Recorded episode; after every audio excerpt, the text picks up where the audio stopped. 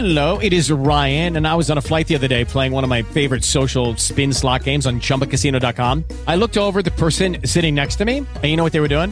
They were also playing Chumba Casino. Coincidence? I think not. Everybody's loving having fun with it. Chumba Casino's home to hundreds of casino-style games that you can play for free anytime, anywhere, even at 30,000 feet. So sign up now at ChumbaCasino.com to claim your free welcome bonus. That's ChumbaCasino.com and live the Chumba life. No purchase necessary. VGW. Void where prohibited by law. See terms and conditions. 18 plus. What's up, friends and listeners of Will's Take on Sports? I am Will Walker, a.k.a. self-proclaimed greatest sports guru ever. And yes, my boys took an L on the chin versus L. Miami wins this game by 10, in my opinion. But if Rosier looks like the guy in the last three games, this game will be closer than I want. But I think Miami makes a statement and blows away the Tigers. Plus, I'm a Canes fan. Hey, the sun still came up today. It's another beautiful day. As a great philosopher once said, every day above ground gives you a chance to improve on yesterday. So on this podcast, I will recap the Canes game and other top sports events on the PJ Tour. Right now, it's playing their playoff, and the final round is going on at the time of this recording. Tiger Woods again fell short. Also, going to recap all the games that happened over the weekend. Give a response to what happened with that guy Nick Saban, as I call him, and the way he handled that post-game interview immediately following the game with the Four Letter Network's Maria Taylor. So I'm going to get into that and also some other things. But so with all that being said, let's get it going.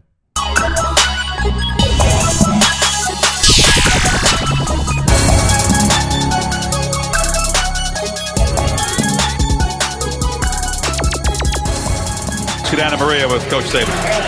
All right, Coach, everyone had questions about who was going to start at quarterback when this game started. What answers did you have about your quarterbacks after watching both of them play tonight? Well, I still like both guys. I think both guys are good players. I think both guys can help our team. All right, so why do you continually try to get me to say something that doesn't respect one of them? I'm not going to, so quit asking. Your program now, you guys are not winning big games. You know, onward, just a good old-fashioned resolve. There's more we can do. This is good. Yeah, I mean, I have to play well in order to make it to East Lake, and I think before I teed off, I looked at the board, and I'd already fallen 6 spots and haven't teed off yet.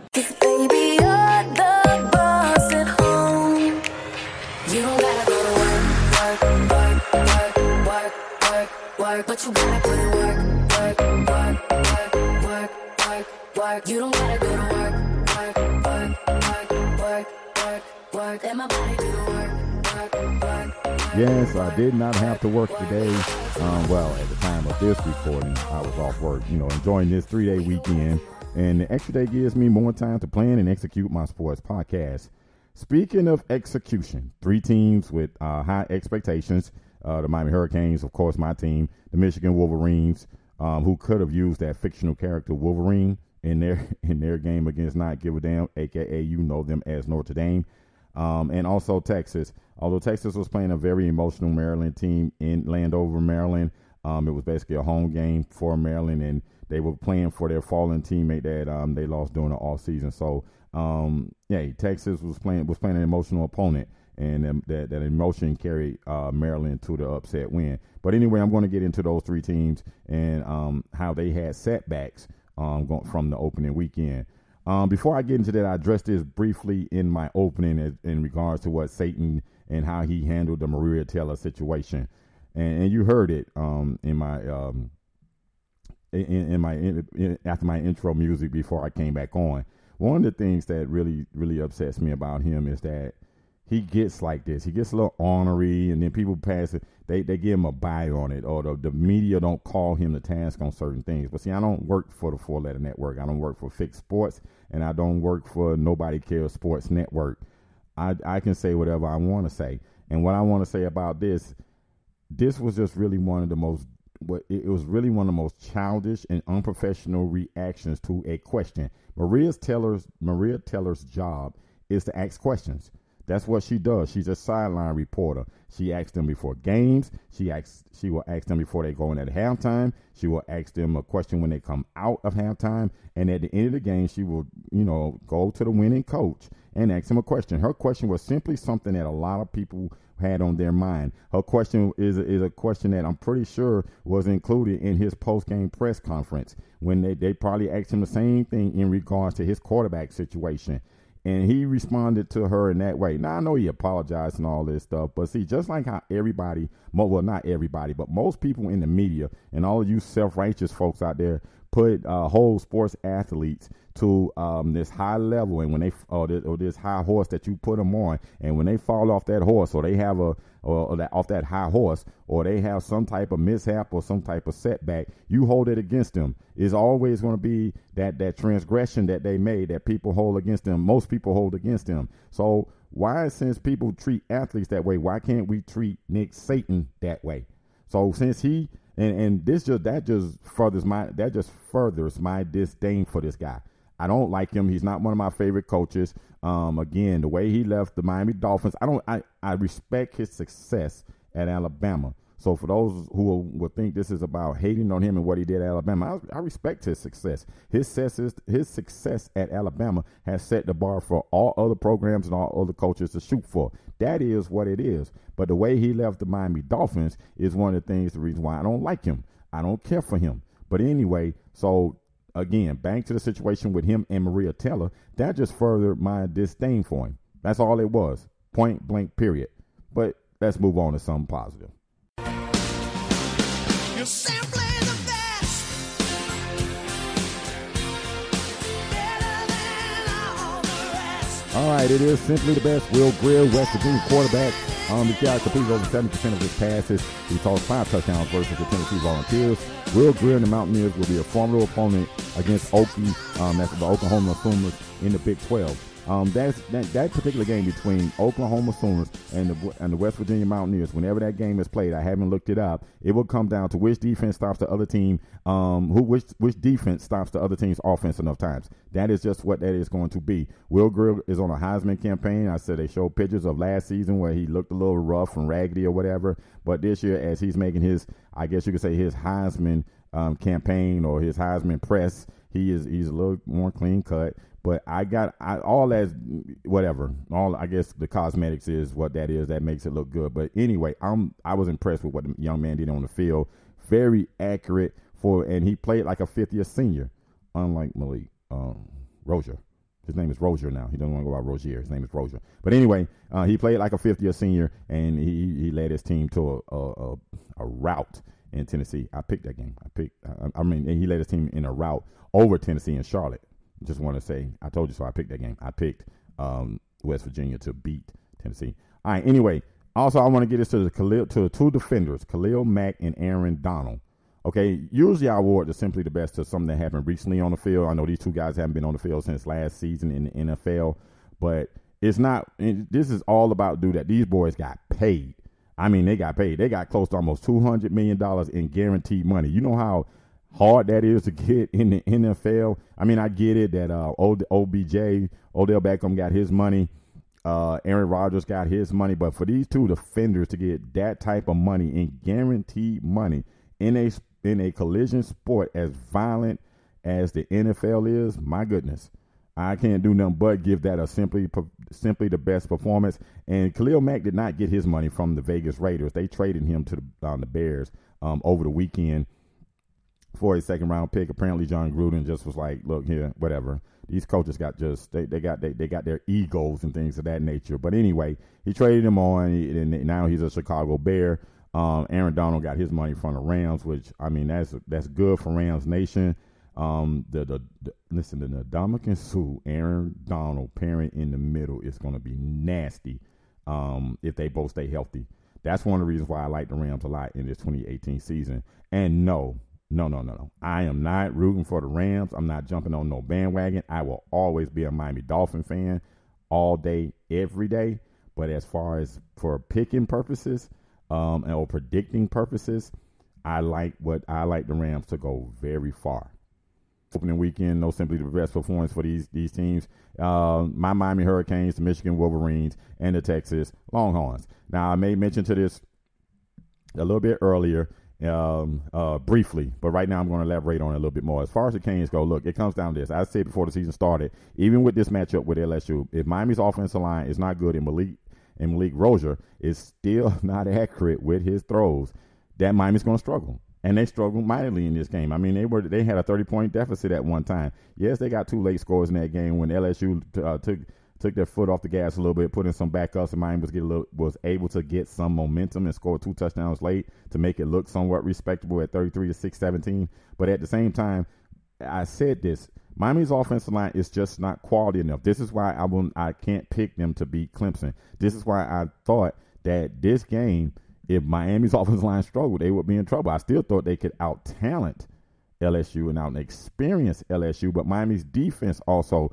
was lacking in some areas. Again, and then the two big kids that went to the pros early, you saw the gap in talent. Gerald Willis played his tail off yesterday. But there's really no quality, I guess you could say, top-level D1 talent that could play on Sundays besides him.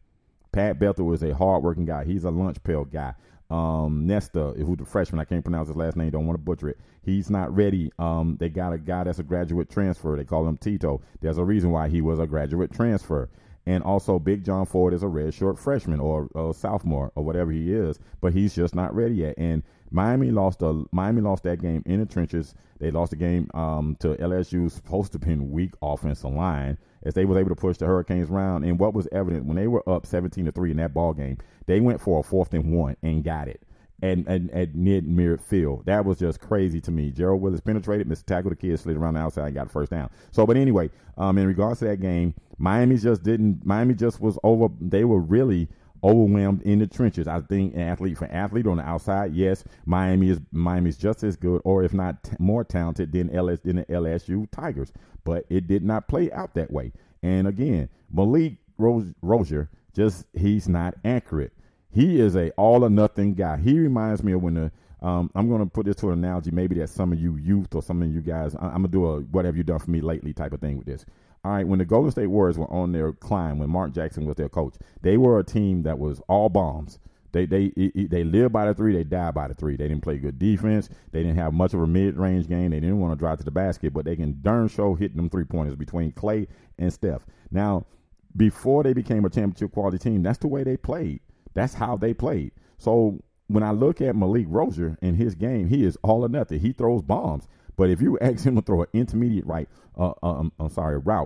and lead a guy in a path or in a direct path to make, catch the ball in stride to make, get some run after the catch, it's just not his game. He's an all or nothing guy. That pass to Jeff Thomas in the fourth quarter, bomb. Boom. He threw another bomb, or I guess you could say high floater to the talented freshman Brian Hightower. So that's just the way he is. But anyway, they move on. They got a chance to improve. I know that a lot of people want to call for him to be benched and that thing, everything like that. But see, I don't care what quarterback it is. Can't no quarterback play. You're not going to get quality quarterback play for a guy if he's not getting good blocking up front. That's just point blank, period. But I think there may be some type of movement or some type of I don't know, maybe some juggling going on as far as the quarterback play. But I want to say this. I posted this on Twitter. Watch out for the true freshman, Jarren Williams. Martin Rick has raved about this kid and his accuracy. He says he doesn't throw it all the time to the right person, or he makes the right read. But when he does make his decision, it is accurate. And that is one of the main things that Mark Richt has harped about Malik Rosier, is his lack of accuracy. Anyway, moving on to the Michigan Wolverines and what happened to them up in Touchdown Jesus in South Bend, Indiana. Listen, their play was somewhat similar to what Miami had on Sunday night. Basically, Michigan did the same thing. They stung out the first half, and then they made a strong push in the second half. Shea Patterson, the transfer quarterback, did not have a good first half. Michigan did not play well defensively. Again, another highly talented defense, just like my Miami Hurricanes, that was supposed to come in here and be the strength of their team, or at least be, able to, I guess you could say, one of the top defenses in the nation. They did not look like that in the first half. So Again, everybody wants to say Jim Harbaugh, oh, he's overrated, he's got to get something done, alumni's getting impatient, he didn't come here to lose Notre Dame and all that type of stuff. Listen, he's got quality recruits. The man can recruit. He's had top classes, and he can coach. He coached out at Stanford where he didn't have the resources that he has at Michigan. But you cannot win in today's college football or the NFL if you do not have a quality quarterback. Point blank, period. There's no elaboration to that needed. You have to have a solid quarterback. And right now, Shea Patterson, although he made up for it somewhat, and again, Michigan got a touchdown on special teams on a kickoff return. So, but anyway, they just did not get good quarterback play. I don't care how stout your defense is. And in today's college football, it's hard to get 20-something quality guys to be on your defense. It's really hard. You can maybe get 7, 8 out of 11 that's starting as quality guys that may have a chance to play on Sunday, and that's what you would deem quality. Those guys who got a chance to play on Sunday, but anyway, you just don't get that. You just don't get that in today's scholarship reduction, roster reduction, or whatever this dumb thing they do. So it's kind of hard. And when your defense has been on the field that long and the offense isn't generating nothing, and they keep getting 3 and outs, and this other team is sustaining long drives on you and they pounding you down the throat, it wears the defense down. Miami got wore down. Granted, they gave up 20 points. 7 of those points that attributed to their deficit came off a pick six. But again, their defense was worn down. Now on to the Texas Longhorns. Listen, I got to give Tom Herman. I got to say this man was a class act in what he did. The Maryland, if for those of you who don't know, and if you don't, you're not really a sports fan because it's been all over the place. Anyway, Maryland came out with 10 men on the field. They wanted to honor the kid because he was going to be a potential starter, or he was fighting for a starting spot on the offense line. So they came out with 10 people. Then they took the delay of game, and Tom Herman denied the delay of game penalty. I mean, it's such a class act by him. That game had a delay. I was actually watching that game, and it had the longest delay. It was a tight contest. Give kudos to Maryland and what they did. I mean, they stepped up to the plate and the emotion, and they played well. Texas had their chance. They threw an interception on a potential game winning drive by their young quarterback. Listen, Texas fans, just like Miami fans, Michigan fans, Tennessee fans, Texas A&M fans, UCLA fans. Everybody wants their team to be on top. Everybody wants their team to return to prominence that they remember or when their team was at the top. It's going to take time. I mean, this is the man's second season. Just going to be that way. I thought Texas was overrated coming into the season. I thought the same thing about LSU, but apparently my Miami Hurricanes in that worthless preseason poll was overrated. But anyway, I thought Michigan wasn't one of the 15 or 20 best teams in the country. I was proven right by that. I just don't, and let me get into this preseason poll thing. I don't like him. I hate the preseason poll. I think it's stupid. I think they should wait till these guys play. And matter of fact, it really shouldn't be a poll anyway. They should just have an 18 college playoff that the NCAA sanctions and runs, not the bowls, not some coaches, football association, or some dumb committee. You don't need a poll if you have an 18 playoff with 5 power conference champions and 3 wild card teams. You don't need a poll for that. You just you can go by strength of schedule on a computer or whatever, however, or the eye test, whatever you need to do to pick the 3 at large teams. It is what it is. But anyway, back to what I was ranting about them dumb polls. Preseason polls are stupid. You know what I'm saying? So yeah, Miami was ranked number 8, but at the same time, like I said, it's worthless. It's what you do from week to week. All you got to do is just win. Survive and win. That's how college football is. Survive and win. And these 3 teams that I just mentioned did not survive and win. So, hey, now they're really basically, I guess you could say, counting. I want to touch on another game real quick. Auburn and Washington. Tough, physical football game. Washington was really, the fan support for Auburn was ridiculous. But, of course, the game's in SEC territory. You know, kudos to Chris Peterson and Washington for coming out to the south, coming to the southeast to play that football game. You know, you wouldn't get many coaches don't want to lose that first game. They want to play these little cupcakes and all that type of stuff. But kudos to Chris Peterson for bringing his team down here. But that was a tough physical football game. Auburn's defense is as good as advertised on their defensive line. They are legit.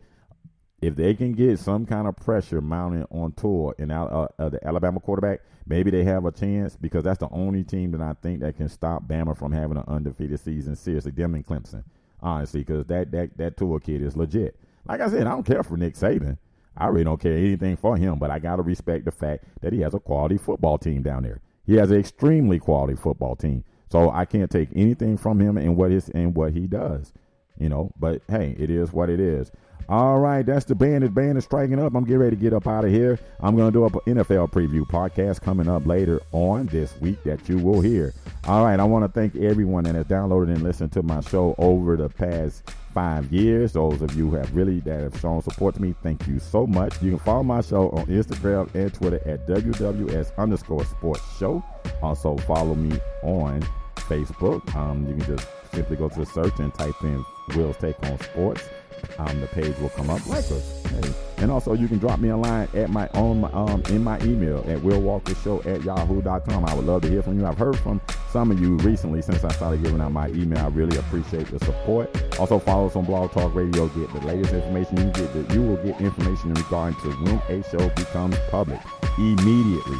So go to www.blogtalkradio.wtos. And you just click subscribe or like, and you'll follow rather, and you will be able to get the episode information immediately as soon as it uploads. Thank you so much. I hope everyone had a safe and enjoyable weekend. Be blessed, be safe, say a prayer for somebody, because prayer changes things. It is Ryan here, and I have a question for you. What do you do when you win? Like, are you a fist pumper, a woohooer, a hand clapper, a high fiver? I kind of like the high five, but if you want to hone in on those winning moves, check out Chumba Casino. At ChumbaCasino.com, choose from hundreds of social casino style games for your chance to redeem serious cash prizes. There are new game releases weekly, plus free daily bonuses. So don't wait. Start having the most fun ever at ChumbaCasino.com. No purchase necessary. VGW Group. Void where prohibited by law. See terms and conditions. 18+.